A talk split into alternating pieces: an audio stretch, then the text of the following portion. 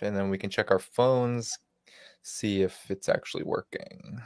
Um, oh, we have 25 people already waiting, which is a good sign. Oh, that's nice. Yeah, good sign for our first show.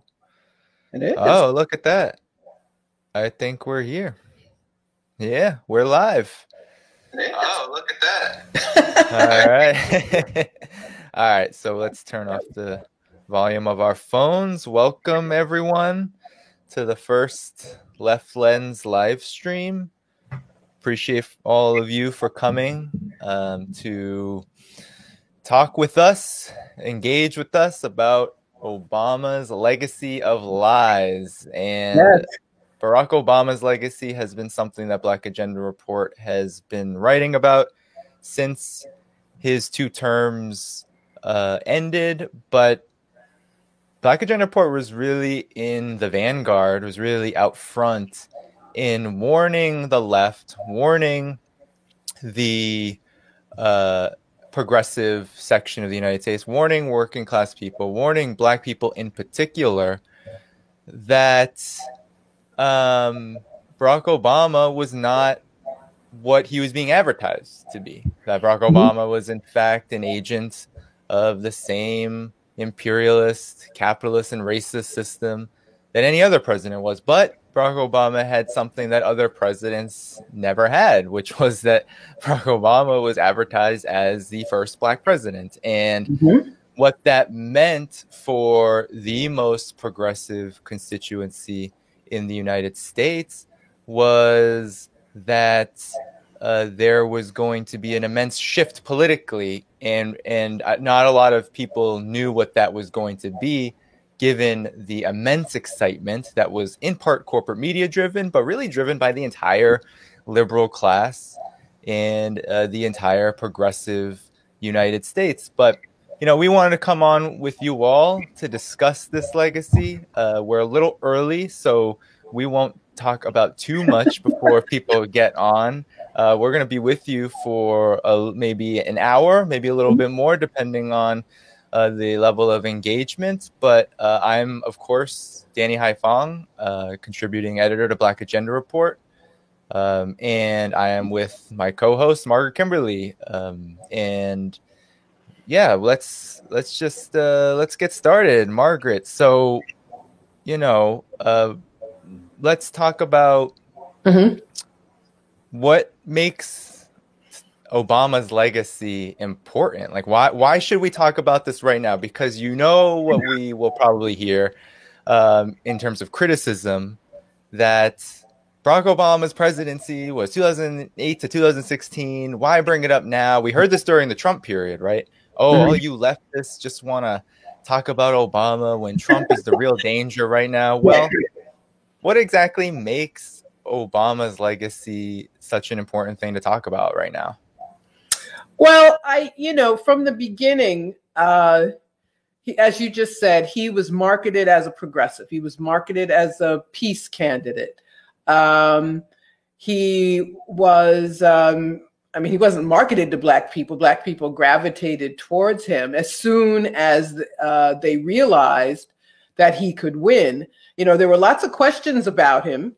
Uh, who was behind him? Who was giving him money? Should we support him? Should we support Hillary Clinton? And then he won the Iowa caucuses in January of 2008. Uh, black people realized that white people would vote for him, and that meant that he could win. And all those questions disappeared overnight, and it was possible to see a black president. And uh, Hillary Clinton and Bill Clinton's uh, uh, scheming and and machinations um, uh, helped him. Uh, in fact, there were people who weren't sure who then gravitated to him. So uh, then we were off and running with uh, this man who um, was. Uh, Glen Ford said that the anti-war movement and Goldman Sachs were all on the same side in in supporting him. So it was. Uh, it's very important to to look at what what did we get in the Obama administration. What what happened? Um, uh, just to remind people, in the fall of 2008, the Great Recession began. The stock um, market uh, bubble had the various bubbles, real estate bubbles, stock market bubbles had burst, and um, the system was in uh, an economic crisis. And he um, bailed them out. I mean, to the tune of trillions of dollars uh, the huge transfer of wealth. The government was actually subsumed in the um, financial services sector. Um, there are, was it Citibank that chose his cabinet, or I think it was. Yes, Citibank. it was. Yes, it was. It was. I can't remember which yes. bank, but um, uh, he raised um, uh, hundreds of millions of dollars. He raised. I I I, rem, I seem to recall he raised like ten times as much as John McCain which told you he was the candidate of the ruling classes and the one marketed as the progressive. Uh, so, and he acted accordingly. We there was a uh, stimulus uh, which helped the economy somewhat, wasn't big enough. Uh, the bailouts of the banks began. No rescue for the people. No rescue for people who uh, uh, lost their homes. And um, as far as war, you know, there were two wars when he started. There were six or seven by the time he ended, destroyed Libya, tried to destroy Syria, um, instigated a coup in Ukraine, uh, a, a, disaster. Disasters for people all over the world, the drone uh, strikes, the kill list. Uh, all of these things came to us from Obama. Uh, we and the first thing anybody says if you uh, critique his policies, the first thing anybody talks about is Obamacare. But we got Obamacare. We got Obamacare. And uh, the best thing about Obamacare was the Medicaid expansion, which unfortunately every state did not take, so everyone did not benefit. But otherwise, Obamacare uh, gave everyone the right to buy insurance, to pay too much for insurance which doesn't fully cover you. Um, I have a friend who uh, was diagnosed with cancer. He and his wife had a, you know, one of the Obama policies. It was some crazy amount of money. It was like uh, more than a hundred dollars a month, hundred fifty dollars a month. And then he's diagnosed with cancer and has to pay, you know, several thousand dollars for a CAT scan. Um, so that's Obamacare. You had the right to to uh, pay into the for-profit system to pay too much, to still not get coverage, to still pay too much for uh, pharmaceuticals, a bailout of the insurance, health insurance industries and, and the pharmaceutical industry. So, um, so that's what we got. We um, got the Democrats silencing themselves, even progressives silenced themselves because it's Obama and he was being attacked by the right, and many, many of the attacks on him were quite racist. So that gave him credibility he didn't really deserve, or people felt the need to protect him. Um, but then he's succeeded by Trump, um, the racist who said that uh, Obama wasn't born in the United States, who, uh, who so who personally questioned the legitimacy of his presidency, who defeated Hillary Clinton, Oh no. Uh, Margaret froze up a little bit. Um, I don't know what's going on. Margaret still there? No. Uh, hey everybody. Uh, yeah, I think Margaret had some technical issues. All right. Margaret, sorry about that. I'm sorry about that. I wasn't sure what had happened.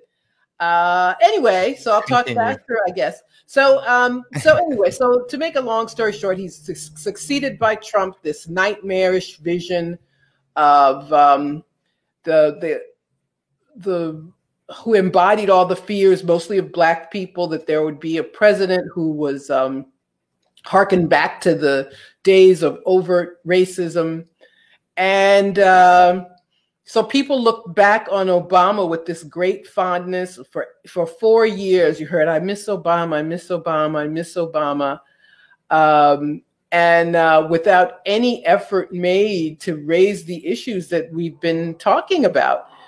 And it's very important now because now we are going to have a Democratic president again.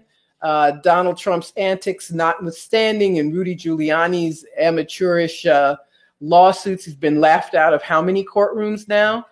Uh, Joe Biden is going to be the next president. He has mm. a, a, a, black vice president uh, in, in Kamala Harris.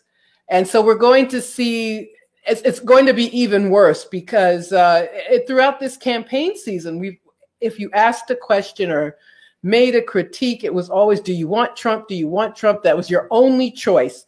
You had to accept the neoliberal imperialist narrative. You couldn't expect anything more.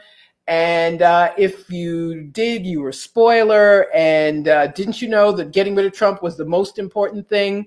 So uh, it's very important to talk about um, Obama's legacy at this point. It's very important.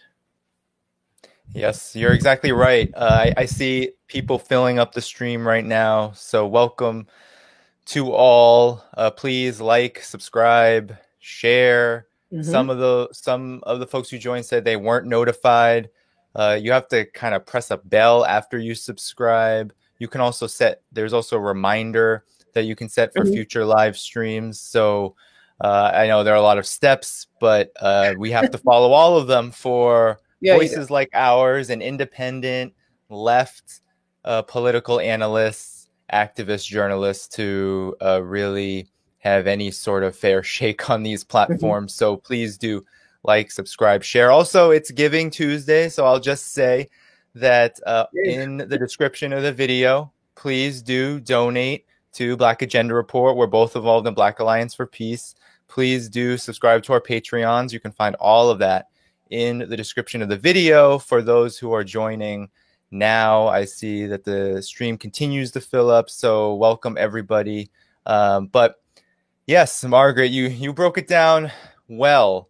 Um, there is a lot to break down when it comes to Obama's significance because his significance on the left and his mm-hmm. influence mm-hmm. over the left was profound.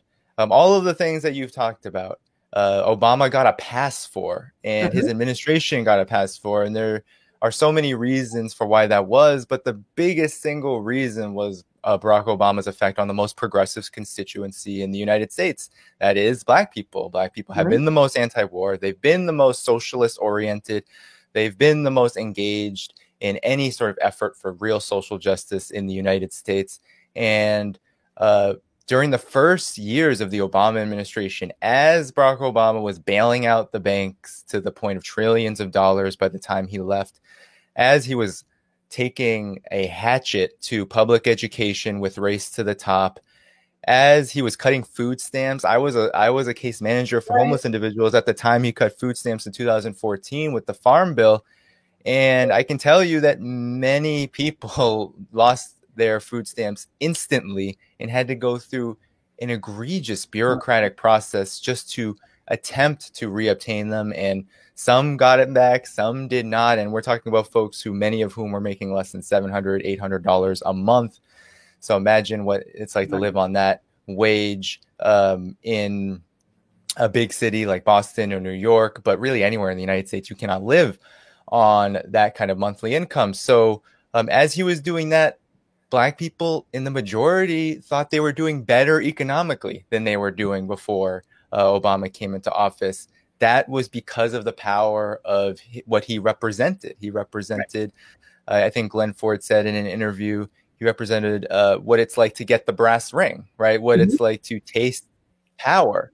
Yeah. But it was always hollow because what you know we've tried to analyze that Black Agenda report is how this politics of inclusion and representation is really no replacement for uh, a real analysis of power and Barack Obama was in power, but who he was working for were those in power. He was not working for the powerless. He wasn't working for uh, the oppressed. He wasn't working for workers, and he certainly wasn't working for Black people. And I know you, Margaret, maybe you can go through some examples of how Barack Obama targeted Black people over and over and over again. He would do this thing in his speeches where he would attempt to pander to his Black voting base, who supported him 90 plus percent each election but then, as he would talk in speeches and, and State of the Union addresses, etc., Father's Day speeches, he would then go on the attack. And he got a pass for it because he was Barack Obama, something Trump could never really get away with if he were to no. uh, demean black people to their faces. But Margaret, give us some examples of that because you wrote extensively about that. Sure. Well, you mentioned this uh, Father's Day. The first time I noticed it actually was a debate in uh, 2008, and he was running against Hillary Clinton and John Edwards. And they ha- had a debate. I think it was in Nevada for some reason. That's my memory. At any rate, it's 2008. And um, they were talking, I can't remember what issue they were talking about. And out of the blue, he said, well, there's one thing we never talk about, and that's that uh, uh, Black men are not responsible in caring for their families. And it was like, I remember Hillary Clinton and John Edwards looking at each other, like not knowing what to make of this. Um, I think it was personal for him. I'm, I'm going to play amateur psychologist. I think when he saw black men, he saw the father who abandoned him. That's my belief personally. He was raised uh, by his white grandparents, some of his childhood in Asia and Indonesia, but not with any black people. Until he went to Chicago, he was never around black people. He doesn't have the life experiences we had. He uh, uh, was um, barely saw his father, who was in another country. Um, so he has no connection actually to the Black American experience. Uh, and it would come out at moments like that. On Father's Day, he gave a speech in a black church. Same thing. Uh, black men have to be better fathers. Every opportunity to scold black people, um, he would ne- he would never pass up these opportunities. And uh, it was very disheartening to me to see him being given a pass. To hear people say, "Well, he has to say that," or uh, he, another thing he would do. He whenever he was asked about black people specifically, I don't know if you ever noticed this, but he always looked annoyed.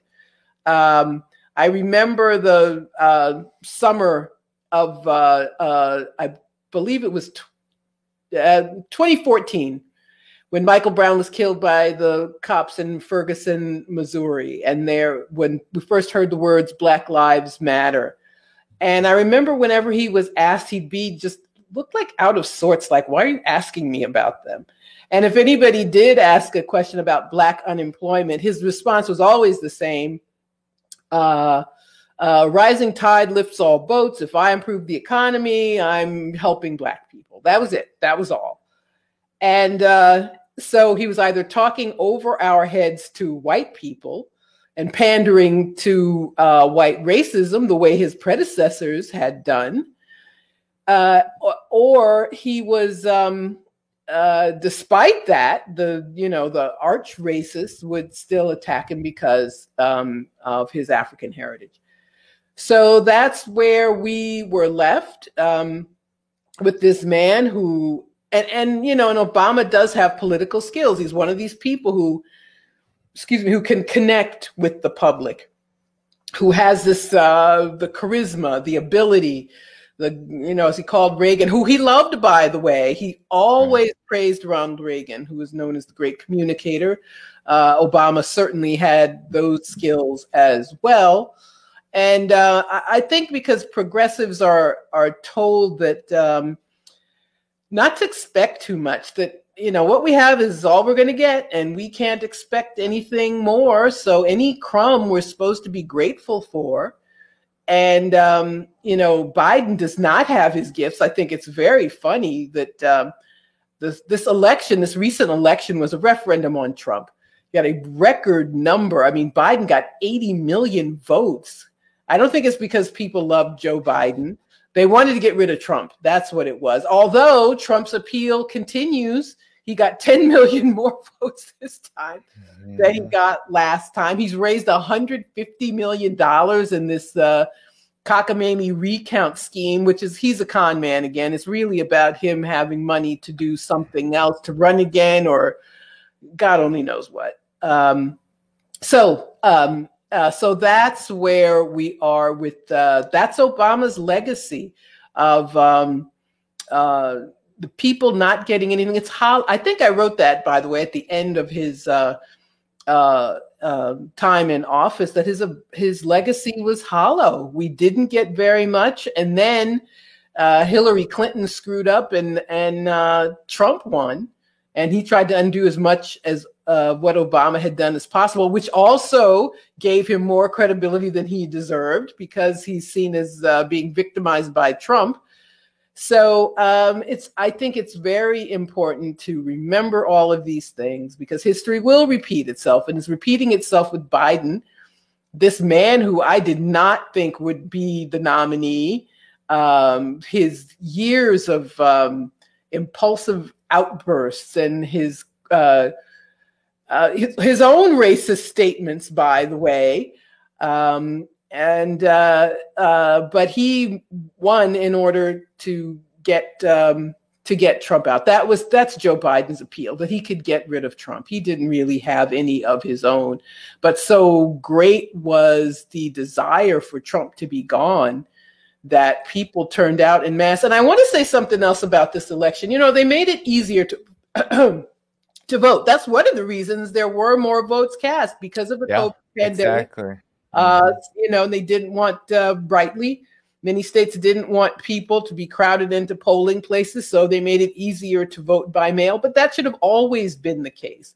And so, this mystery about voter participation well, we found out if you make it easier for people, you will get more voters. So, I hope that's not lost um, on us. And I hope it's something that people continue to demand that voting be as easy as possible.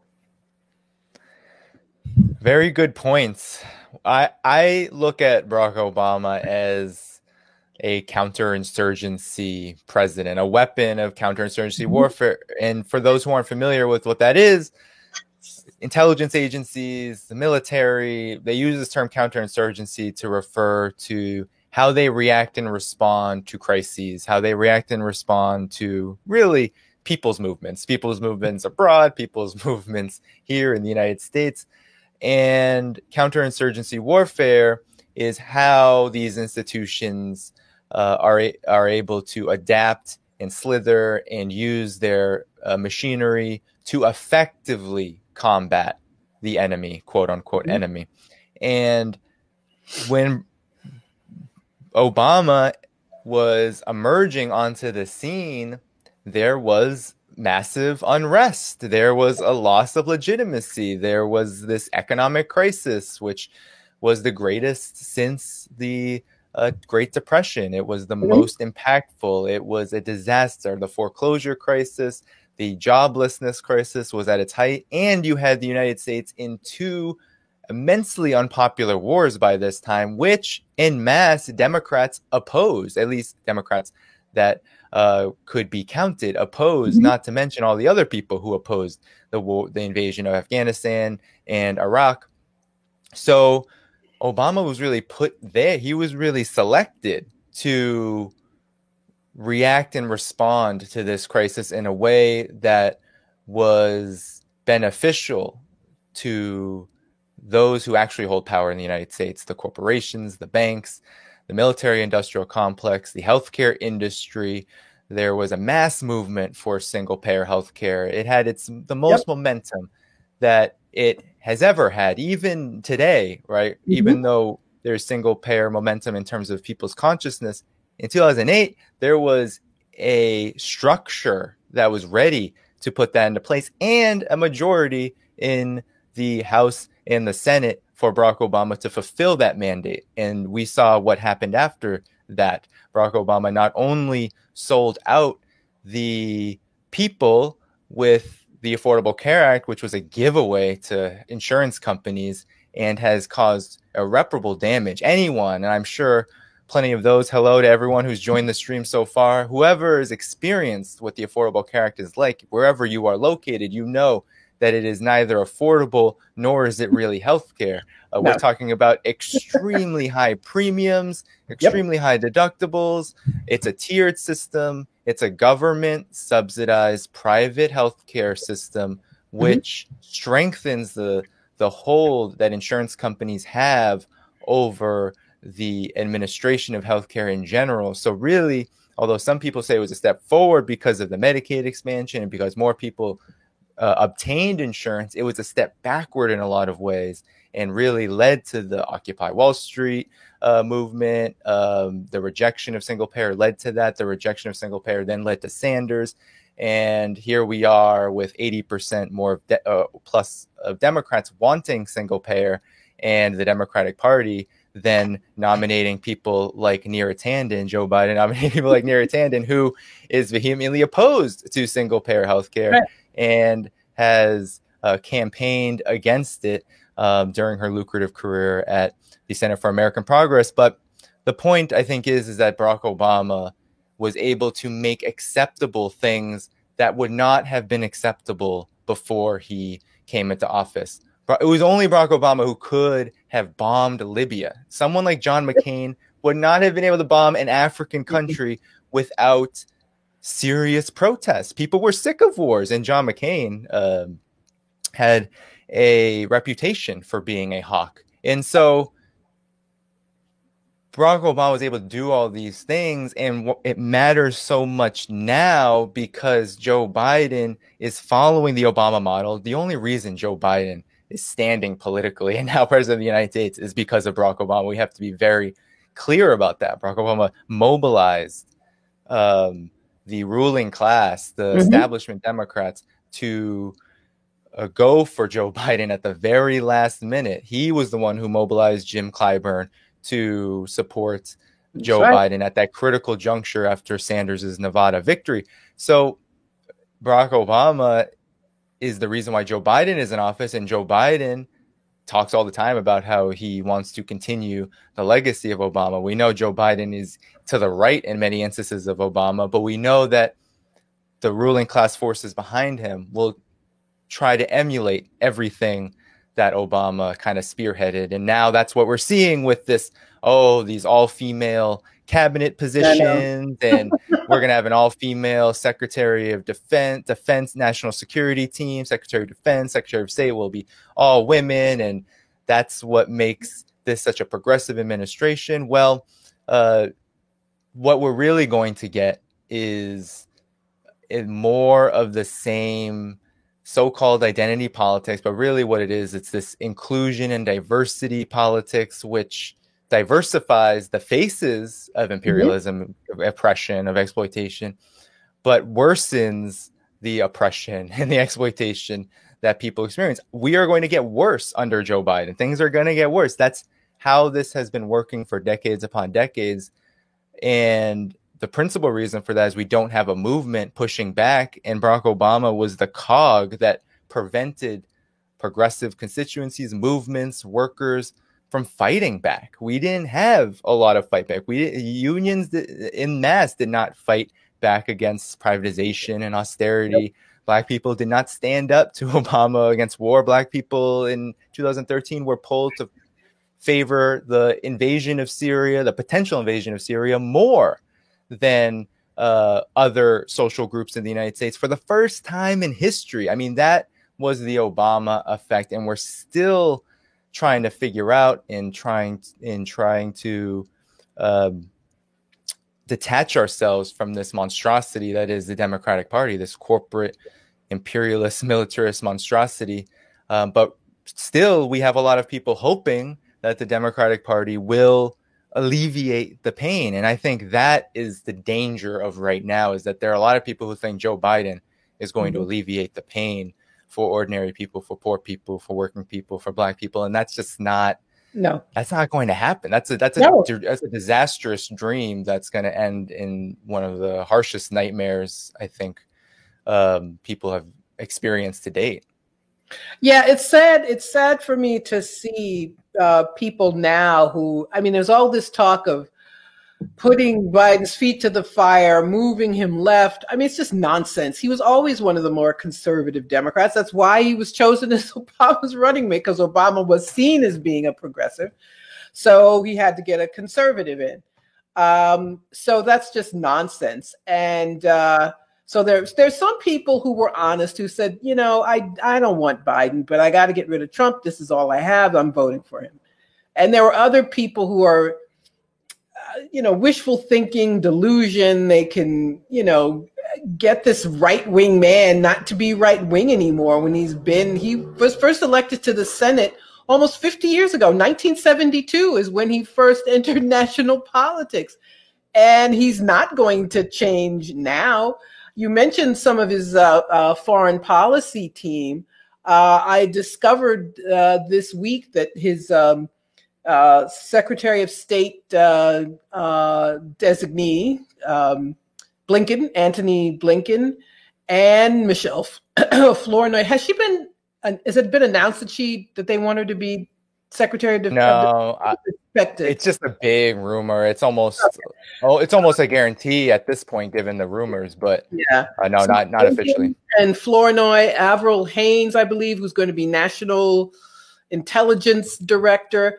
They all left the Obama White House and got rich. They started this consulting firm called WestExec, not mm lobbyists, but consultants, so they don't have to divulge who their clients were but it's all about um, getting um, defense contracts for people. Um, and they made a lot of money doing it. And now they're all back. So there's this revolving door of uh, people who they go into government, their party loses, they go to think tanks, consultancies, academia, whatever. They all make a lot of money. And then eventually their party's back in and they come back. Um, and they're all interchangeable, frankly. I mean, there's differences in foreign policy, but as you just pointed out, with Libya as an example, you know, one of the things they use Democrats for is to get away with things that Republicans can't. So, um, uh, NAFTA, the uh, first horrible free trade agreement, North American free trade agreement, which just thousands of people lost their jobs because of it. George H.W. Bush couldn't get it passed, but Clinton could. Um, uh, Reagan, you know, tried to kill Gaddafi, but gave up. The one who actually did it was Obama. Uh, but because it was Obama, you, me, and a few other people are the only ones who said anything about there's still no Libyan state. Still. Um, there's a. Um, they have slavery of uh, African migrants. Other Af- those who aren't captured and get through use Libya as a transit point to try to get to European countries. They die in these rickety boats. Um, and nobody ever says, even when they talk about the refugee crisis, they don't say this is Obama's handiwork. Uh, the Syrian refugees, because the U.S. destroyed, tried to destroy the Syrian state. There are U.S. troops in Syria. It was never in the newspapers. Congress would never weighed in on it. Um, so you have U.S. troops and Russian troops bumping up against each other in Syria, which is extremely dangerous. But it's something that is not talked about because it's something that um, that uh, Obama did. So all these wars are forever wars. So it's almost it, it is 19 years now since September 11th and the US invasion of Afghanistan. It's 17 years since Iraq. The Iraqi parliament actually voted for Americans to leave. And Mike Pompeo, you know, the horrible moron Secretary of State, just said, ah, we're not doing that. So, and this is what people want. It's it's a funny thing. We always talk about living in a democracy. And if it were up to the average person, there wouldn't be US troops in any of those places there wouldn't be U.S. involvement, uh, undermining countries, sanctions that kill people. If it were up to the people, none of these things would be happening. But in spite of what we want, they continue happening. And um, I think it's important to say that and, and stop uh, the lie of democracy when we never, we rarely end up getting what we want, even when the person we vote for actually ends up being uh, president. I did not, by the way, vote for Joe Biden. Uh, I'm a Green Party member, so I voted for the Green Party ticket. Um, there's no way I was. I, a long time ago, I said there's, there's no lesser evilism in voting for these uh, killers. Some have an R behind their name, some have a D behind their name, but none of them do anything for the for the people here or around the world. Yeah. Yes. Yeah. Uh, yeah, a couple of things I want to just add on and, and complement what you're saying, Margaret. uh, and and you know a lot of folks have joined the stream. So again, like, share it, uh, please. Um, consider giving giving tuesday you know don't give to corporations uh, we have plenty of options in the description of this video of this live stream so uh, please do support independent journalism independent activism.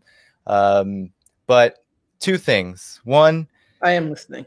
I'm Obama, trying to share. That's, if i'm no looking, yeah no please do please listening do. to danny but i'm trying to promote our live. Go ahead. Please do yes. Uh, so two things. Well, one, let's uh, Libya 1st mm-hmm. because Libya was extremely important for me because I was actually here in the CIA in in New York, and Occupy Wall Street was happening, mm-hmm. and the news of the U.S.'s participation, the uh, push to have NATO and the United States in the lead, bomb Libya to uh, smithereens, to back to the mm-hmm. Stone Age was extremely uh, just earth shattering in terms of my consciousness because you know i was young i was you know just getting into politics just becoming an adult really and i was confused because i was told that barack obama was the first black president and he was going to come to the aid of black people he was going to defend them he was going to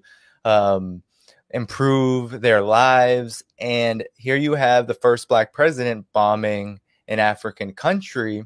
Mm-hmm. And when I dug more into it, I realized that this was the first operation, the first full scale operation of AFRICOM, the U.S. African Command, which Barack Obama inherited from George W. Bush, but expanded it from barely, it was only in a few countries when Bush left office in 2007, 2008. And Obama expanded it to uh, occupy and to uh, build relationships with 51 out of 53 countries in Africa, massively expanding the military apparatus in the United States in the most resource rich part of the world, causing extreme chaos, uh, devastation, destabilization. That's what Libya, that's what the invasion of Libya was. The Obama administration with people like Susan Rice, who will be an advisor to Joe Biden's campaign, regardless if her baggage is too much to get her confirmed. She is a brain, she is one of the brain trusts of people like Joe Biden. She was in Libya talking about how this was a victory for human rights as Muammar Gaddafi was dragged and uh, sodomized in the streets of Sirte as bombs were coming down from NATO planes of sorties in the tens of thousands, uh, destroying all of Libya's infrastructure. And you said slavery came back to Libya. They still have no state. And what was so incredible about this moment for me was that it wasn't just that Obama bombed an African country. He bombed a country that was trying to lead the African continent in an independent direction. Right. He, as head of the African Union, was hoping to institute both a unified military independent of the West in the United States, as well as a unified currency, which African countries could use to trade independently of the US dollar, both of which were seen as extreme threats to finance capital and extreme threats to US hegemony. Also, Libya was a country that was an example of what could happen if Africa's resources in many of its states were actually used to the benefit of African people. In Libya, one of the highest of standards of living existed. Mm-hmm. Housing was free, healthcare was free, uh, subsidies for electricity, subsidies for things like purchasing cars and for childcare.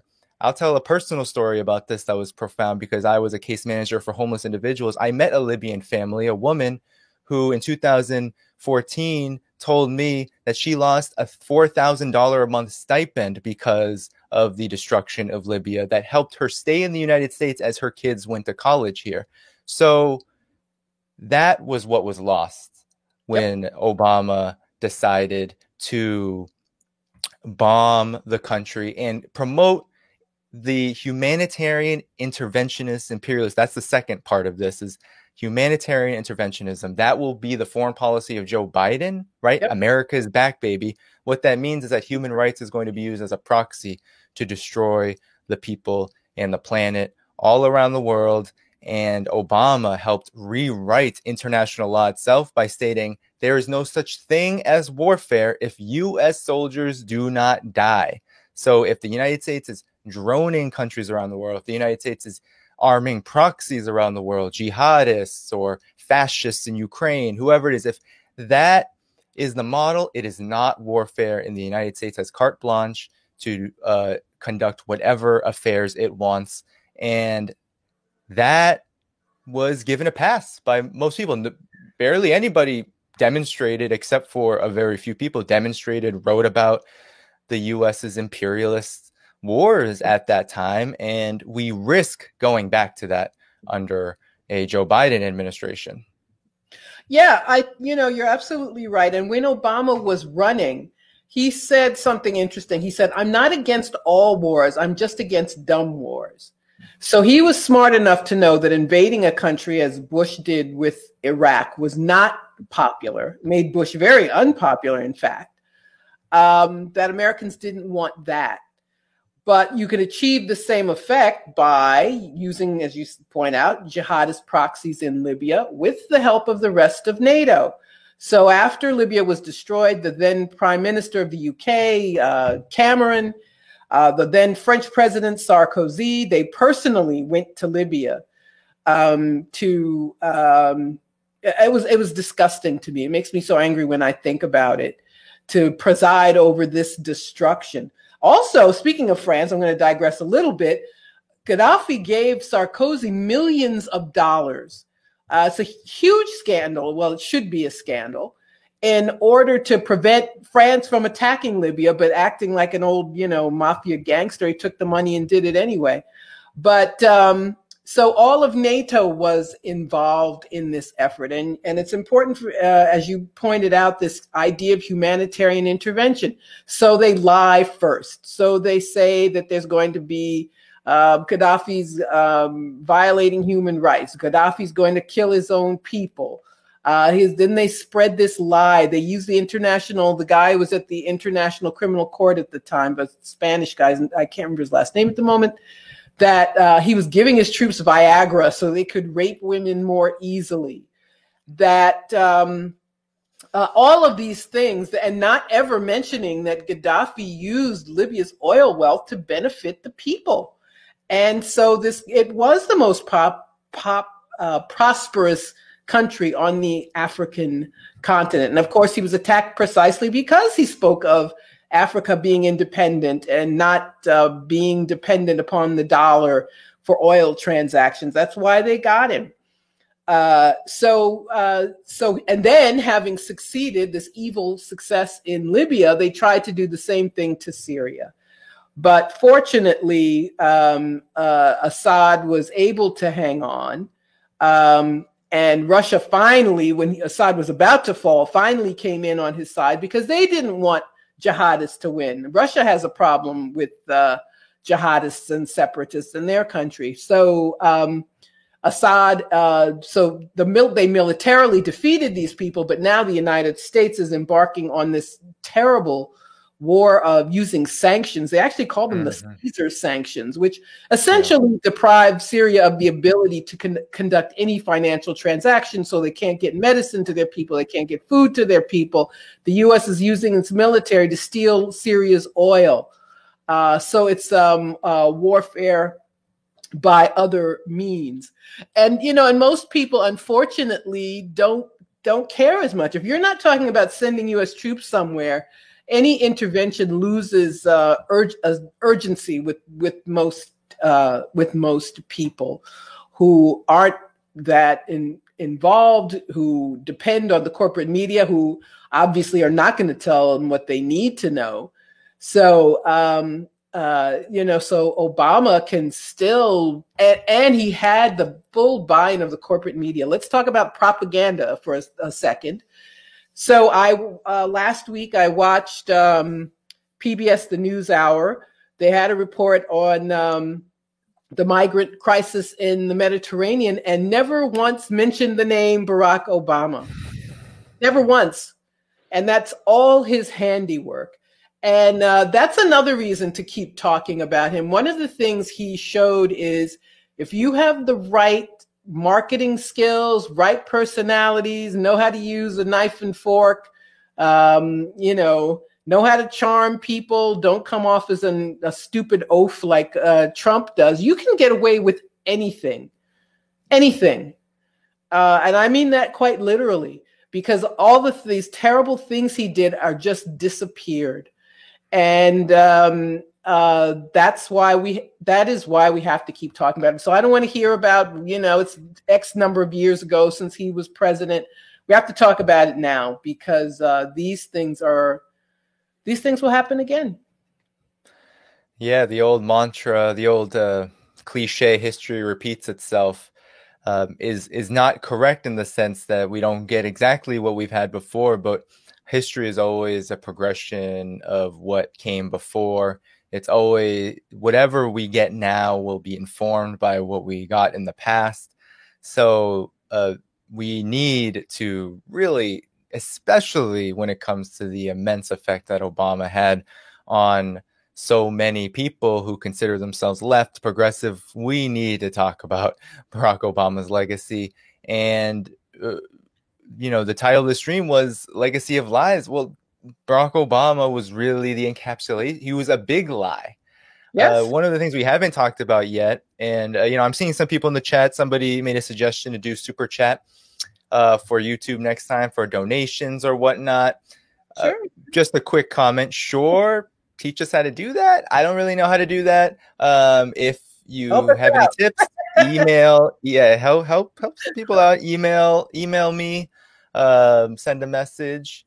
Um, I think that's that's a good suggestion. But at the same time, you know, for those who are watching, there are plenty of links in the description below. I know it's may not, maybe a little bit more work, but um, I think that there are plenty of options to, to give if you can on this Giving Tuesday. But really share this, like this uh, stream, and uh, back back to the conversation though. Mm-hmm. Um, you know, Barack Obama, one of the things that was most egregious about his administration was this grand bargain that uh, Glen Ford and, and, all of us at Black Agenda Report have commented on in, in one in one aspect or another. Uh, but you know, we have Neera Tanden now as a big player in the Biden administration on his mm-hmm. um, for the management of the budget.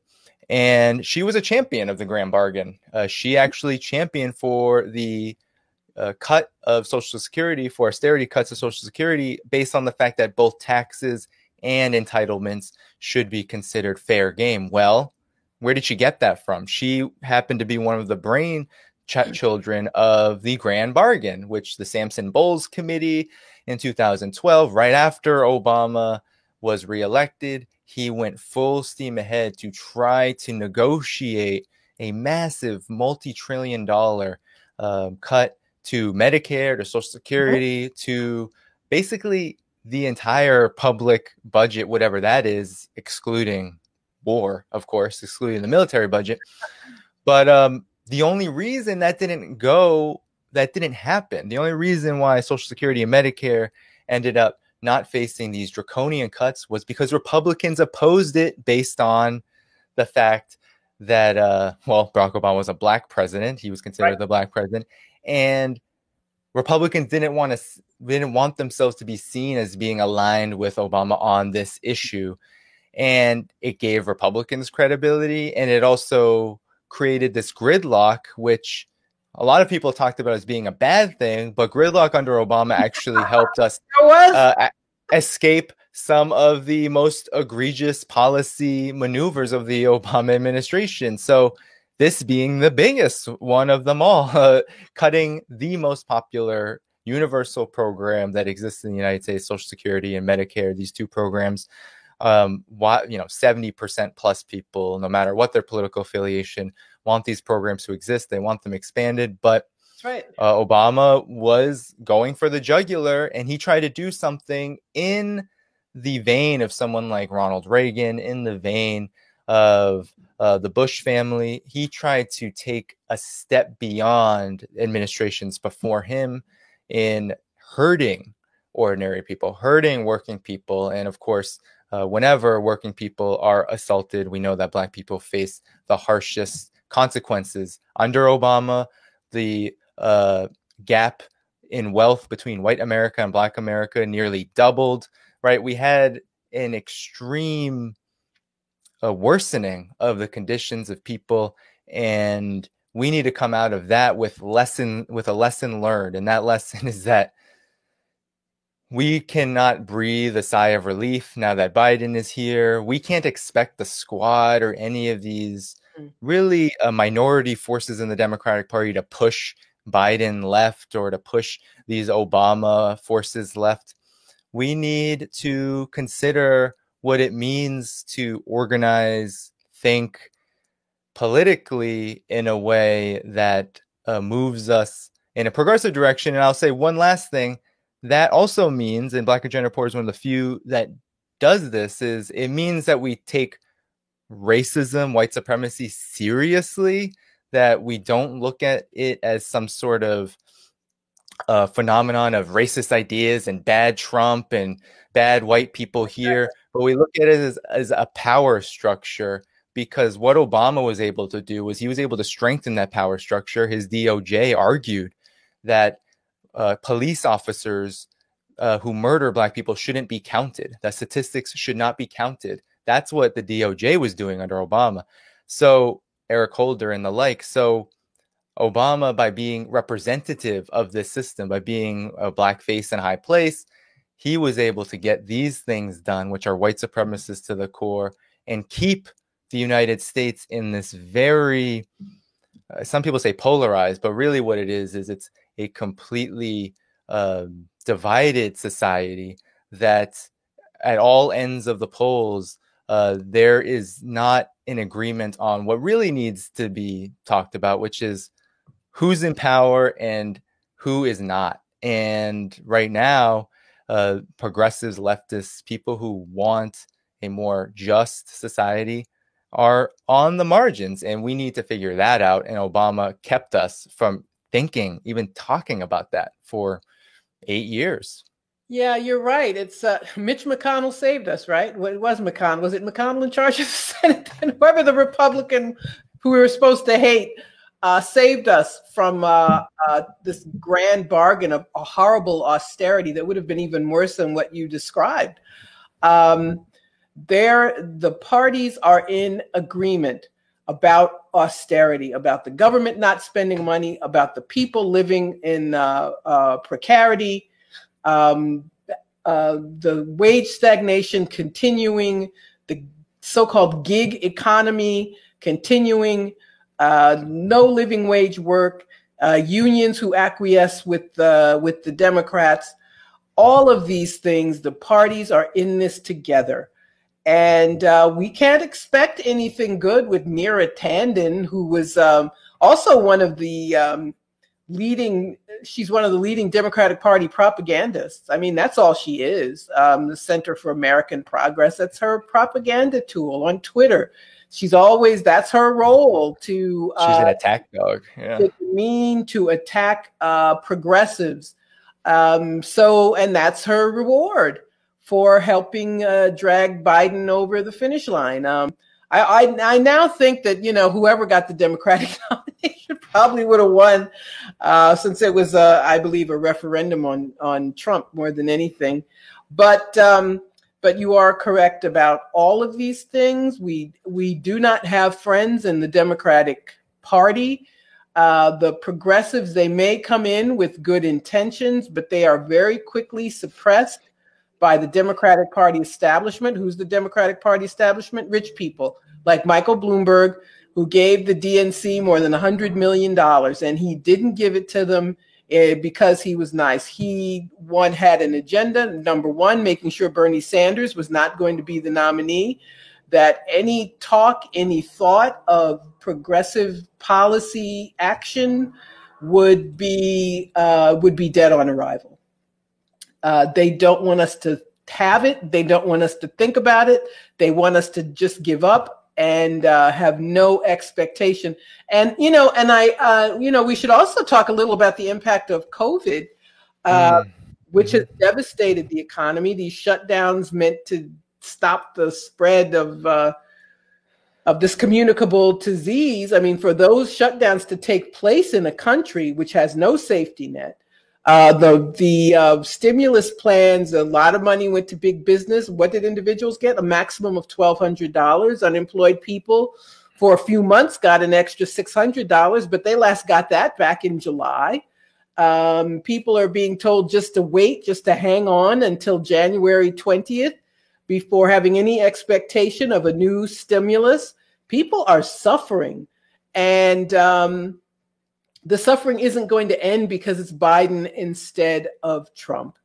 Um, we need something, and, and people like Bernie Sanders, who um, he didn't want to be blamed for Biden losing. He was blamed unfairly for Hillary Clinton's screw up.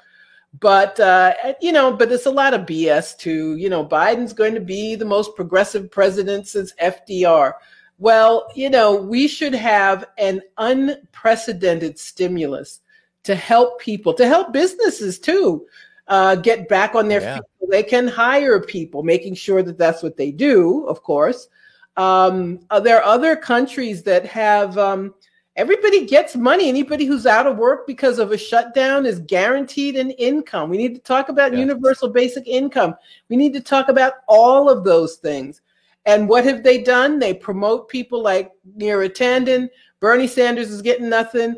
Liz Warren, Elizabeth Warren is getting nothing. So they are letting us know it is neoliberalism that has won the day, and they see no reason to uh, defer to anybody else over anything else, and anything progressive is window dressing like having an all female communications team. COVID 19 has ex- exposed to the extreme, most extreme degree just how bankrupt the system of capitalism, of imperialism is in the United States. It has ru- burst asunder any illusions that people may have had about whether this system can be tolerated. I mean, we have a situation now where tens of millions of people are at risk of being evicted in the mm-hmm. middle of a pandemic. I have people, and, and, and there were some people in the chat kind of debating about whether uh, Black Agenda Report is fully funded, whether to give or um, anything yeah, like that. Yeah. I, I will tell you one thing: false. Uh, people on the left, I know more than a few right now. I won't. I won't say their names just for the sake because I didn't run it by them, but more than a few who you may think are doing okay, but really we're we're working really hard under these same conditions that we talk about all of the time. Right. Um, I know you, Margaret, you're doing so much. I'm trying to juggle.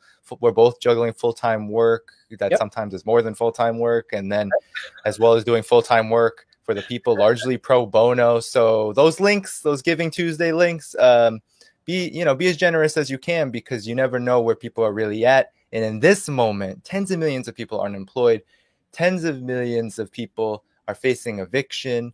Mm-hmm. Um, the the virus is surging, and you you talked about these lockdown measures, and and we and just the COVID nineteen response in general mm-hmm. in the mm-hmm. United States shows how there is no not only no public health system, but really no public infrastructure, no public system generally that supports the needs of the people at all you have ten, you have thousands of people lining up in Texas for food at food banks that can't provide the food. Uh, this is such a crime in the so-called richest country in the world that they don't usually tell you that the richest country of the world got all those riches by stealing them from everyone else, but and for super exploiting its own, um, you know, working class population, especially black people, but nonetheless, COVID 19, uh, some people have called it a failed state. I think the state is working exactly how it is designed to work. It's enriching. we've seen Bezos, we've seen um, Buffett, we've seen uh, billionaires across the board. Uh, Michael Bloomberg, you mentioned, they've all run away with tens of billions more in profits. Their wealth has increased astronomically. They have been pumped with trillions of dollars of stimulus while uh, ordinary people get one $1,200 check, a couple of months of $600 of unemployment if you had a job at the time, or if you had a job um, that was worth anything and you were able to get it. A lot of people didn't get either of the stimulus or the unemployment, but those who did, that they got it. But now, since what was it, July? Um, there's been nothing for people all across the United States. Uh, homelessness is increasing, um, and the risk of the virus, and this is another thing uh, of it surging everywhere throughout the duration of the rest of 2020 into 2021, leading to a possible year long pandemic, unprecedented for this era of modern capitalism, of modern imperialism, something like this, really dragging this system to its knees, where we're mostly affected in the rich can live on as they've always lived on.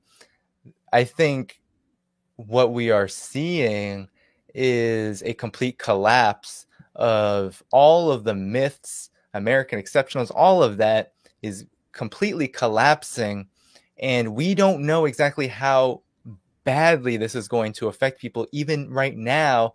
But what we do know is that the, the response the, from local level to the federal level was a complete hatchet job. It was an insult to humanity itself. And we uh, are debating things like lockdowns. The, the measures were just not good. They just were not meant to protect people. There was nothing in place to protect people. Every Cuomo says he was all about science, and Biden says he's all about science. Nonsense. no one was advocating what people needed. And here we are, December 1st, 2020, um, nearly uh, what, what's it been? Uh, nine, ten months. We knew China was going through it in January. So nearly a year right. since the pandemic was discovered in the United States is watching hundreds of thousands of people die, tens of millions of people unemployed, impoverished by um, the impact of the pandemic. And it's because we have a system that only benefits rich people. It, it really does only, be, and anyone who wants to clasp onto the rich, but that still is a very tiny minority of, the population. I mean, that's one of the things, the legacies of Occupy, the, the idea of the 1%. Um, but you're absolutely right. It's so funny. It's, it's, it's easy to blame Trump for COVID, but the big problem is, as you as you uh, alluded to, is we do not have a system. We don't have an infrastructure that takes care of people. So China, which was demonized, it's all their fault that this happened. By the way, science has now shown that uh, COVID existed in Europe last fall before it was discovered in Wuhan, China. But um, speaking of China, they've only had 5,000 deaths, and we have 260 some odd thousand at this point. Um, they, because they have a command economy, they were able to do things like build hospitals just to care for COVID patients. So now we're being told uh, because uh, COVID is spreading, there's no room in the ICU. And if you have a heart attack, you may not, you know, they may put you in the hallway or something. I don't know. Uh, but these, um, this other country who uh, we're told is so horrible, they recently had a an outbreak of like 10 cases in Qingdao, city of 9 million people. They tested everybody in a week. And because the US does not have that kind of uh, infrastructure to take care of its people, that's why it's spreading. And you can scold people for going away for Thanksgiving. I stayed home Thanksgiving for, for that reason, but that shouldn't be where we are. Where we are in this position now because we do not have, uh, because of austerity, because there is nothing in place to help the people. And if anything goes wrong, the house of cards just comes tum- tumbling down.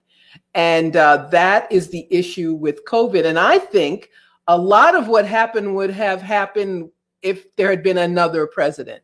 If somebody like Obama, because he's smarter, because he, you know, knows how to get the press on his side, he would have convinced people that everything was he was doing his best and he couldn't be blamed. But Trump, of course, being Trump, goes to the press conference and you know tries to uh, uh, deny what the scientists say and you know just look stupid and so it's easy to point to him but i I don't believe that the situation would have been much different with a different president. And I know Obama had a an office to deal with pandemics, so perhaps some of it would have.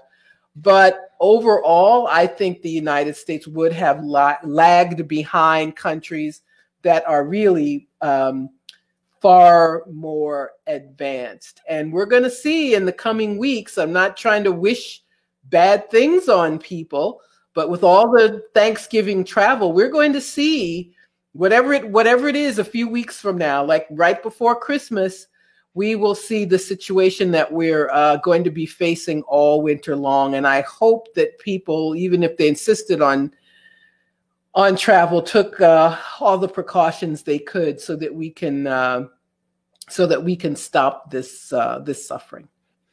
Yeah, yeah. It, I mean, the blame the victim narrative is in full effect, and it's it's being, I mean, peddled by Democrats like Andrew Cuomo, who now is blaming everyone for the issues that the the new resurgence, and this is going to be, I think, a big part of how Biden addresses the pandemic because nothing's on the table. People are saying in the chat, healthcare, UBI, none of that's on the table. So and even a shutdown, even a national shutdown where people's needs are met, that's off the table because something that isn't being talked about because I know there's a lot of debate about, you know, lockdown versus no lockdown and you know all this stuff. What's not what's underneath the surface that people need to understand, I think, is that the reason why the pandemic response was so bad here was whatever the reaction was to the pandemic was whatever it was going to be, it was late Yes. And people don't talk about why it was late. Why in New York was it so late? Why everywhere it's so late? It's because the interests of corporations, the interests of banks, the profit motive. It's this idea that you've got to think about how are the corporations, how are the executives, how are the financiers, the investors, how are they going to recoup their profits? That is really the only reason why there was a delay in responding to the pandemic. That's what happened here in New York State in March. In February, it was spreading, and people knew it. People knew it. It was spreading in February, but nothing was being done. And Cuomo and De Blasio fighting each other. It was because they didn't know what to do with the corporations and the biz- big businesses that needed to be taken care of. Yes. And here we and, and here we are a year later. So so I think you know we're coming up to the end of the stream. I, a lot of people have been, thanks for participating in what seemed like a lively chat. Um, yeah. I will say, you know, definitely Giving Tuesday links below. Um, like, share, continue to do that with this stream. Someone asked if this stream was going to be up on the page. I believe it is. I didn't do anything to not have the video continue to be posted on our Left Lens YouTube page, so it should be there after this. We're also going to have clips of the uh, of this stream be produced and, and, circulated again. And we will be back with you again. But, um, you know, we have only a few minutes left. So, mm-hmm. Margaret, I don't know if there's anything that you want to touch on. Yeah, I just, I just want to follow up on what you were saying. Basically, they wanted people to keep working. So they didn't want to, uh, the system could not respond appropriately because we don't have the infrastructure to do that. And their hope was that people would keep working. So, um, so that is, uh, you know, and a lot of these politicians, Cuomo, for example, uh, sending sick people to nursing homes and then absolving the nursing homes, and they don't have to explain uh, what happened. They uh, absolve them of liability. Uh, and it's and then before Thanksgiving, this performance he gave at his press conference. Ah, you shouldn't see your family. You should tell people you love them so much you won't. Don't be a turkey. Don't be Don't a turkey. turkey. And he spent Thanksgiving with his family, with his mother. And yeah. And I, you know, I I did not spend Thanksgiving with my family. I did make do with Same. Zoom because I think that was the appropriate thing to do. But um, but all that to say, um, uh, the system has failed us. The state has failed us, and this pandemic has changed the world. It's changed the economy changed the balance of power in the world. China is the only country that's with a growing uh, economy, which is why it's being demonized, by the way. Uh, not because uh, 90% of, uh, because most of what they say about it is true. But uh, so that's my that's my last word uh, for tonight. I thank everybody for joining us, and yes, please do give. Um, there are people like Black Agenda Report who manage by hook and crook to publish week after week, mm-hmm. but uh, we still need um, need your support in order to do what we do, and we're very, very, uh, very appreciative. Yes, indeed. Yes, exactly. Um, that's why it's so important to subscribe here, to yep. promote this work that we're doing, um, to give whatever donations you can to the links in the description, um, because exact we are doing truly independent work. We focus on analysis. We focus on an area that is neglected in, in large part, even by progressive YouTubers and journalists. Um, there's a lot of reporting going on, and that's great. We need reporting, we need investigative journalism, but there's not a lot of focus on how to think about what is going on, how to think about these developments that the great investigative journalists are, are coming out with, the great crusaders against the corporate media. But we need more than just the uncovering of truth. If the uncovering of truth liberated the people and, and, brought us a new society, we would have had it by now. The, the thing is, is we need to, uh, and one of the reasons we talked about Obama's legacy is we need to understand the reality before us. What does it mean? What direction should it lead us to? And so, you know, we're going to try to do these live streams as, as much as we can. You know, it's going to be, uh, uh, we, we do a lot. We do a lot of writing. We do a lot of uh, appearances. So, um, you know, we'll, we'll try to do this as often as we do just general videos. Cause I think the live stream is, is great. Uh, we love to see the engagement. Um, it's great to be with Margaret and, you know, um, and with all of you at the same time. So you guys made it a really successful first stream. Um, but yeah, no, I think I think we can close it here. Uh, mm-hmm. I hope you all have good evenings, uh, good mornings, wherever you are in the world. Um, and yeah, we will we will see you guys again soon. Very good. Peace out. Bye bye. thanks so much. Good night.